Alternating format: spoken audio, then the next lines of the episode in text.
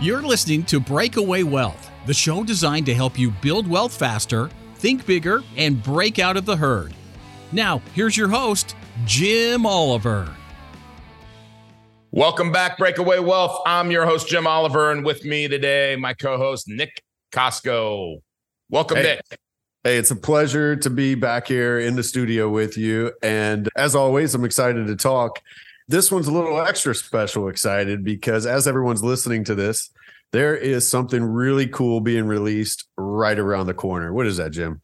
It's uh, Make Bank Without the Bank by Jim Oliver. And, uh, you know, it's funny, Nick, because I think I've said this, I might say this in the introduction, is this is a book that some parts of me says or thinks that I, I don't want anybody to read it. But you know, uh, I'll get over that, and it's it's already written, so you know, there's no going back now. You know what's cool is we talk to people all the time, whether they want to start a business or they want to do get into real estate, and and the common theme is, hey, when guys have got a lot of experience, and you say, hey, how, how does somebody get started? And, and you say, people go, just do a thing, just do yeah. a deal. And you know, you and I have talked time and time again about books and writing books and a series of books and all the ideas. And you know why this excites me particularly is hey, you did a thing. Right. The, the, first one is out of the way. I have no doubt that you won't be jumping up and down excited about it when you look back at it 10 years from now, but it's awesome now. I really enjoyed uh, you letting me be a part of the process the bouncing around of ideas. I remember quite a few of these as we were on our respective pelotons, you know, go, going through the the ideas. But uh, don't you just share a little bit about you know that backstory of, of why did you want to do this? You know, it's funny because I would talk to people and people would ask me questions. I think in particular, Mike Gandolfo in Dallas, he'd say, you know, hey, tell me about your childhood or tell me about, you know, do you have brothers and sisters, you know, or this stuff. And, yeah. you know, I just never had a filter with that. I, I mean, if you ask me the question, I'm going to give you the answer. well, the answer is pretty unusual compared to most people out there in the world. So, you know, Mike's reaction was, Have you had a lot of therapy? And, and the answer is, uh, which I told him, Yes, Mike, I have. So, you know, everybody would say, You need to tell that story. You need to tell that story. So, you know, I just, I prayed about it. I thought about it really for a long time. And there's a lot to the story. As you know, there was an MA version of this book, and now this is kind of the PG version of the book. And the MA version of the book, honestly, I wasn't comfortable releasing, but the PG version, I think it's the story across. And if it helps one person out there, just believe that they can do it because look, if I can do it, you can do it. And I kid around and I say I was a solid 1.2, 1.3 student. And that's probably not far off from the truth because I hated school, but I loved to learn. And I hope this book helps somebody learn how to take control of their lives and create uh, financial freedom, financial independence. If it helped a few people do that, then it's worth all the time and effort and the stories in the book and being vulnerable. You, you know, there's a theme throughout the book, throughout our conversations, and it, it's to get uncomfortable. Yeah. And it's biblical to get uncomfortable. As Christians, the future is not going to be comfortable, right? Right. And uh, you had to seek the resistance, get dirty with the story. For those of you that have no idea, and uh, before I go on, this book will be out on shelves on Amazon November 14th. I got a release party happening. There'll be an audible version coming in the weeks afterwards. Uh, those of you don't know how all that works, it's kind of fascinating. Very few people actually get to release their book and the audible on the same day. So shortly thereafter, the audible will be released. But you had to get, you know, definitely uncomfortable. And uh, so we just share a little bit about that. Yeah. You know, I mean, anytime you tell a story about your life and about your childhood and your struggles, adversity that you've gone through, you know, you really open yourself up. And I just felt like, like you said, Nick, as Christians, we are called to be uncomfortable. We're called to do what Jesus would have done. Right. And I'm not saying that Jesus would have written a book, but I guess he did write a book. Right. So, and everybody wrote and kind of told their feelings in the book and really what they went through, but what they learned, right? What they learned and what God taught me before I even knew God in my childhood was not to repeat that pattern. And, and I think that being uncomfortable just is trust and having faith in saying, hey, you know, be like, be vulnerable, be uncomfortable. It's okay. And so yeah, that process kind of I kind of stumbled through that answer there, Nick. But the answer is, yeah, there were times where I thought, I, I, like I just said earlier, I don't want anybody to read this book, but if it helps somebody, then I'm willing to be uncomfortable. I'm willing to be exposed or whatever. But you know, I know a lot of people don't know that story and or those stories, and there are a lot more stories, but these are just some of the stories and so sharing that is uncomfortable, but we all have stories. We all have adversity that we've gone through. And I'm just sharing a little bit of mine. Yeah. It, it your story, the details of it are different, but it's so much like everyone else's story, right? Yeah. I think about, you know, we, we've talked a lot about vision and vision being biblical, right? Without vision, man will perish. And ultimately, you had a vision for a better life than what you were facing. And I believe it was Earl Nightingale that said this, and maybe I'm going to credit this to the wrong person, but it said, if you don't like your circumstances, change them. Exactly. Right. You know, and yeah, go ahead. I'm so sorry. It, when you were in the moment, when you were in the, you know, as a teenager, and listen, I'm not gonna, we're not gonna spill the beans here because I think it's, it is important. And listen, it's not to be coy it's just like learning infinite banking. There's a process to it and there's an order to it. And I think it's important that the audience gets to listen to your book in the in the order that you laid it out because it is very intentional, right? But when you were a, a, kid or a teenager, when you realized you didn't like your circumstances, was that a conscious thing to go pursue different circumstances? Yeah, you know, it was funny because Nick, what I thought was not even living in reality, like making up my own reality in my head of where my future was going to be and what my house. And it was funny because, you know, I thought I would just plow down all the houses on my block and build this real big house right there. And I even dreamed so big that I was going to plow the houses on the other side of the street and I would have a bridge going over the houses, or uh, I mean, to connect my house because it was so big. Yeah. Well, you know, again, that's how when you're a kid, you think, well, no, wait a minute, I don't want to live here. Right.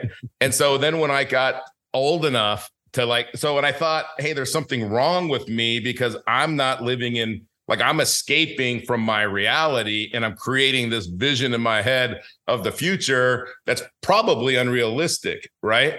Yeah. But because I didn't have that belief then. But what I did is once I could drive and I had a car that I refurbished everything a Volkswagen 1965 Volkswagen and then friends of mine stole it and wrecked it right? Good friends. Uh, and so I got a motorcycle because that's how smart I was back then. I thought you know driving around LA a, on a motorcycle would be the way to go. But I would always go up to Palos Verdes. Why Palos Verdes? Because they had houses up there that I never really understood how those people could afford those houses. And I would just look and I would just look in awe. And I would think, wait a minute, I don't want this house. So my vision changed and my belief changed. I don't want a house in on my street, right in that neighborhood. I want to live up here. I want to live in Palos Verdes. And so when I needed to escape my reality, I would go up there and I'd say, I'm going to have this someday. I'm going to be able to live here someday. And so, you know, what you think is abnormal it was abnormal. I don't think other people in my neighborhood were thinking like that. I don't think that they were creating this vision. I didn't know what it was then, but I created this fantasy, I thought, that became reality because you brought up Earl Nightingale. We all know whatever you focus on and whatever you think about, that's what you'll become. And I thought about, I do not want to live here. I do not want to grow um, old in this neighborhood. I hated it. I was I made it to where there was a lot of pain thinking about not getting out of there. So I was motivated by pain at that point, not seeking pleasure. I just wanted the hell out. Have you found that when you go and you seek that resistance in life? Because here's the thing I know about you is, you know, that's a story from 40 years ago, but you're doing that now all the time, right? Yeah. Seeking resistance. Have you found that when you're in that resistance, that it is enjoyable, comfortable? Like, what, what is that like? Yeah, you know, it's funny because I learned that really young, Nick, because and I learned it kind of physically. Okay. Is in my neighborhood, there was a lot of fights, right? We fought all the time. And I've been in a ton of street fights. And I, uh, I always say I'd, I'll, I'll exaggerate and say that I won at least half of them. Okay. but you know, I'm not sure that I was ever going to be Muhammad Ali, let alone Mike Tyson. I, I, I, was more like Mike Tyson, just not as talented, but I was yeah. more with that attitude, right? I'd never had sure. the pretty flow of Muhammad Ali or those quick hands for sure. But I learned to like the fight and I learned to not be afraid of it. In the beginning, I was afraid because I didn't know what I was doing. But then I learned that it was okay like even if I got my butt kicked, they were never going to want to fight me again, right? Because I enjoyed it. And so I learned that. So then when I got into you know my adult life and I'm in school and I have adversity in school and then I get a job and I have adversity in my job, it didn't bother me. I'm like, "Hey, I'm ready to let's throw down." Not literally, but you want to fight? Let's fight. Let's do it. You want to challenge me? hey, I might lose, but you're going to have a fight on your hands. And, you know, whether that was competing against other people in my office, which again, back in my 20s, I thought it was all about competing, being number one.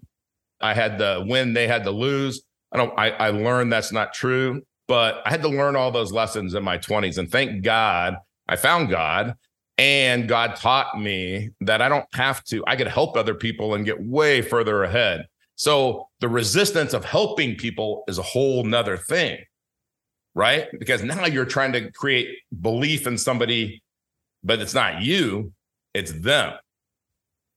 Yeah, just being a conduit, you know, like listen, for those of you that are just listening to this, maybe early on in your journey listening to us, uh, Jim and I have only known each other for about eight years. My story is quite a bit different how I got here, but the one thing that I have been, I really could and I should just say thank you every day to Jim is that he showed me a different path. I was curious. I, am a naturally curious person. I always joke that, you know, I'm like a, a six year old asking why all the time. But what I did not appreciate was the resistance component of this. And Jim and I were sparring just last week about something, and you he, and he said to me, he's like, I, I know sometimes I, I, I got to believe sometimes you're like, is he listening to me? But the one thing that you said that stuck with me was, hey, you got to learn to enjoy this process, the resistance as we're figuring out something bigger and better. And it, it kind of hit me, and I've really thought about it a lot. In that I, I really had, I kind of had things easy, in all honesty, for uh, good first, I don't know, three quarters of my life in the grand scheme of things were easy. I, I just did what came easy to me. And now, as we're pursuing this resistance, uh, pursuing bigger things, well, it, it's not easy. And uh, what I realized is that this is a new, it's a new venture. It's a new way of looking at reframing the way that you look at things. And I really like that. It's kind of what I needed to hear in that moment to like snap out of it and to recognize old patterns. And I think that you share a lot of things in this book. But what resonates with me, what resonates with, you know, Javi or Mike, it's going to be different. But there's all these great nuggets, and you've taken these things from some of your mentors, whether it was Nelson Nash, or Earl Nightingale, Dan Sullivan. You've shared the they're they're like these little nuggets all throughout there. And for me, it's like I've listened, I, I've read your book actually probably 50 times. And the reason that I did that for the audience is I wound up reading it for Audible with Jim. It's not just me. And I would pick up these new little things throughout it. And what I would encourage you all to do when you get this book, because honestly, it's not one of these books where it's a thousand pages. I don't even know if it's a hundred pages. Uh, you're direct, you're clear in your messaging, but there's little nuances to pick up throughout it. And I just want to say thank you as we're here is that it, it all these things, I pick them up. And just like you said, we try to share them with other people.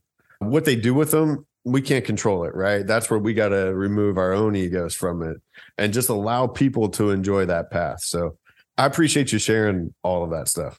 Well, you know, th- uh, you're welcome and thank you. I mean, for people that don't know, Nick did read the book for Audible and he did a great job. We were in the studio together. I listened to him read the book. I'm just being serious. I couldn't do that. I mean, I would stutter, stop, pause, uh, uh, I mean, I'm not sure there's an editor in the world that could have made it sound good. So, but look, I know what I can do and I know what I can't do. And that's okay.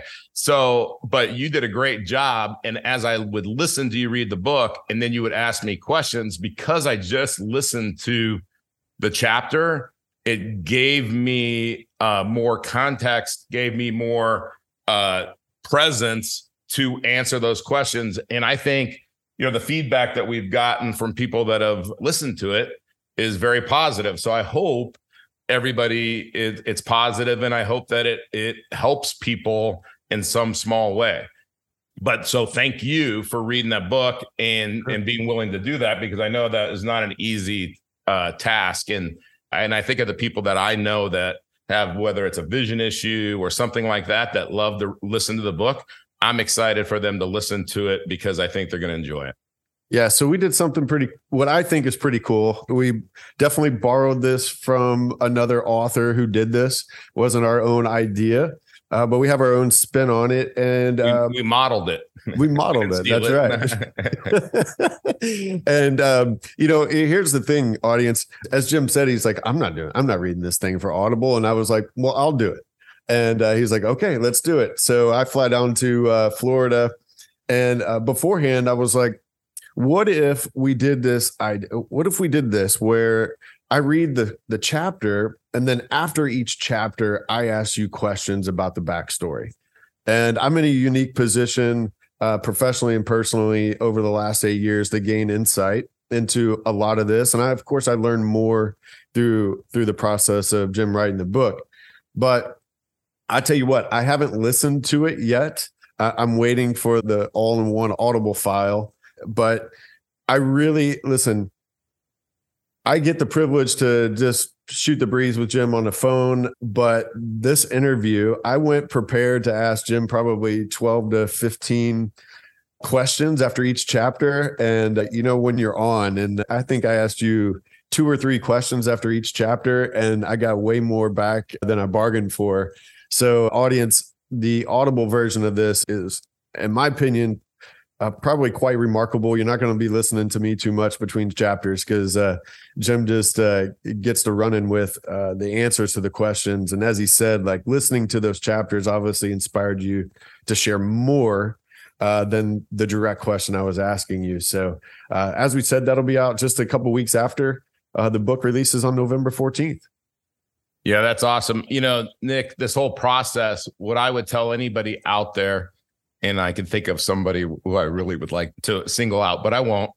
Some guy that maybe flies airplanes for a living, but uh, he knows who he is and he's got an incredible story. But what I would tell you is that it's like you said at the beginning, Nick, is this seems like a big task to write a book, and it is. It took a lot longer than I thought it was going to take. It's not the publisher's fault. This isn't my first attempt either because I didn't want it to be some self serving book. I didn't want it to be some marketing thing. This isn't marketing anything. This is just t- telling you a story, but then also telling you some truths about money. Because the bottom line is everything that you were taught as a kid about money is wrong. You can hold on to it. You can hold on to a lie if you want. It's reassuring. Everybody else holds on to it you're all going down, you're all going down together. Nick and I aren't going with you. We embrace the truth. And, you know, Nick, something that's been resonating with me with the book coming out and everything else, like, why was I so fascinated with money?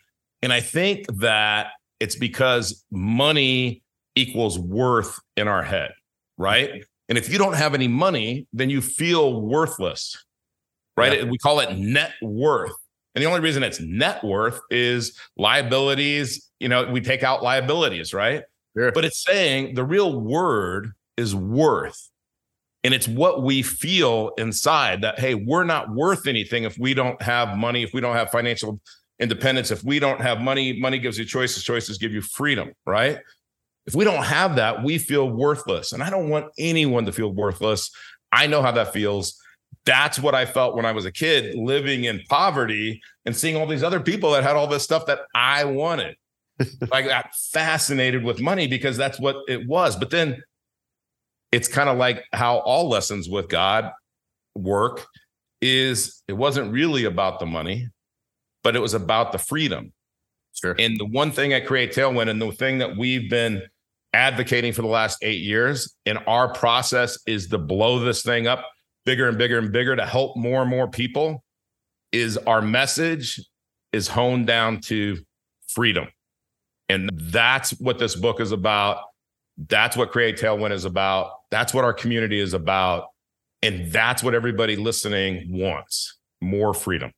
Yeah. If you, I really do feel like everyone wants freedom. It, it doesn't matter where you are now. Maybe you perceive that you have uh, enough money to do what you want, but that money's probably not sitting where it's most ideal. There's so many people that have a lot of money but they don't have time freedom. And and it's so it's why is that? Well there's a lot of noise out there. There is so, the and the noise is so pervasive. It's not just some radio ads. It's not just some the occasional commercials. It's all over us all day now with the way that social media works with the notifications on our phones you almost can't get away from the noise. And it is so well honed to to rob you of your freedom.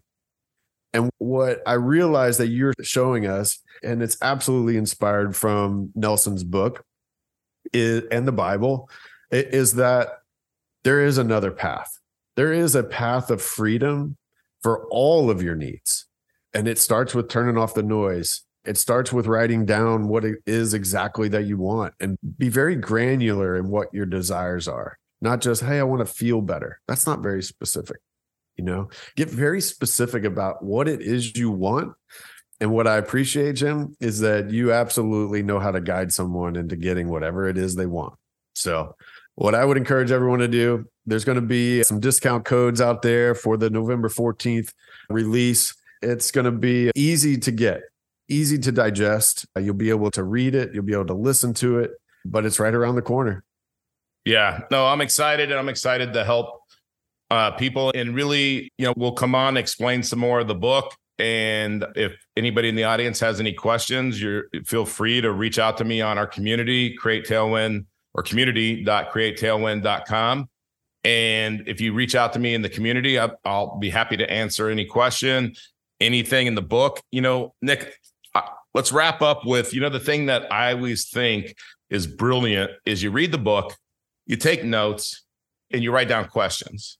Yep. Then you email those questions, or in our case, use our community and ask the questions.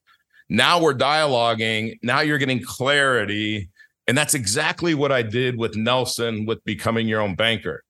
Is I didn't get it right away. I didn't get the enormity, the infinite nature of it right, right away.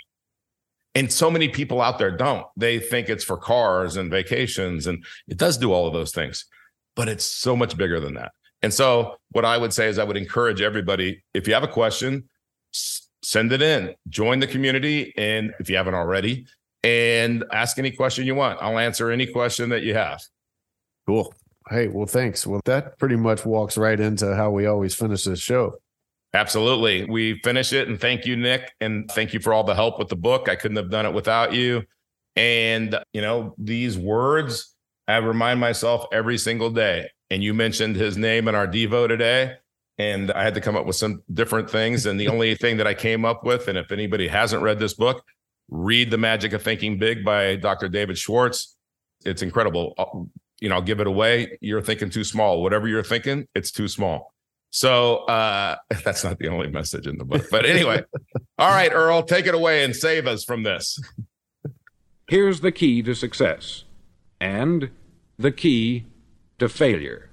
We become what we think about. Now let me say that again. We become what we think about. Once again, thank you so much for taking the time to hear what was shared on today's podcast. If you are looking to discover new wealth building strategies, then go to community.createtailwind.com. That's community.createtailwind.com to join our free online community and get access to free courses and in depth training videos designed to help you build wealth and break away from the herd.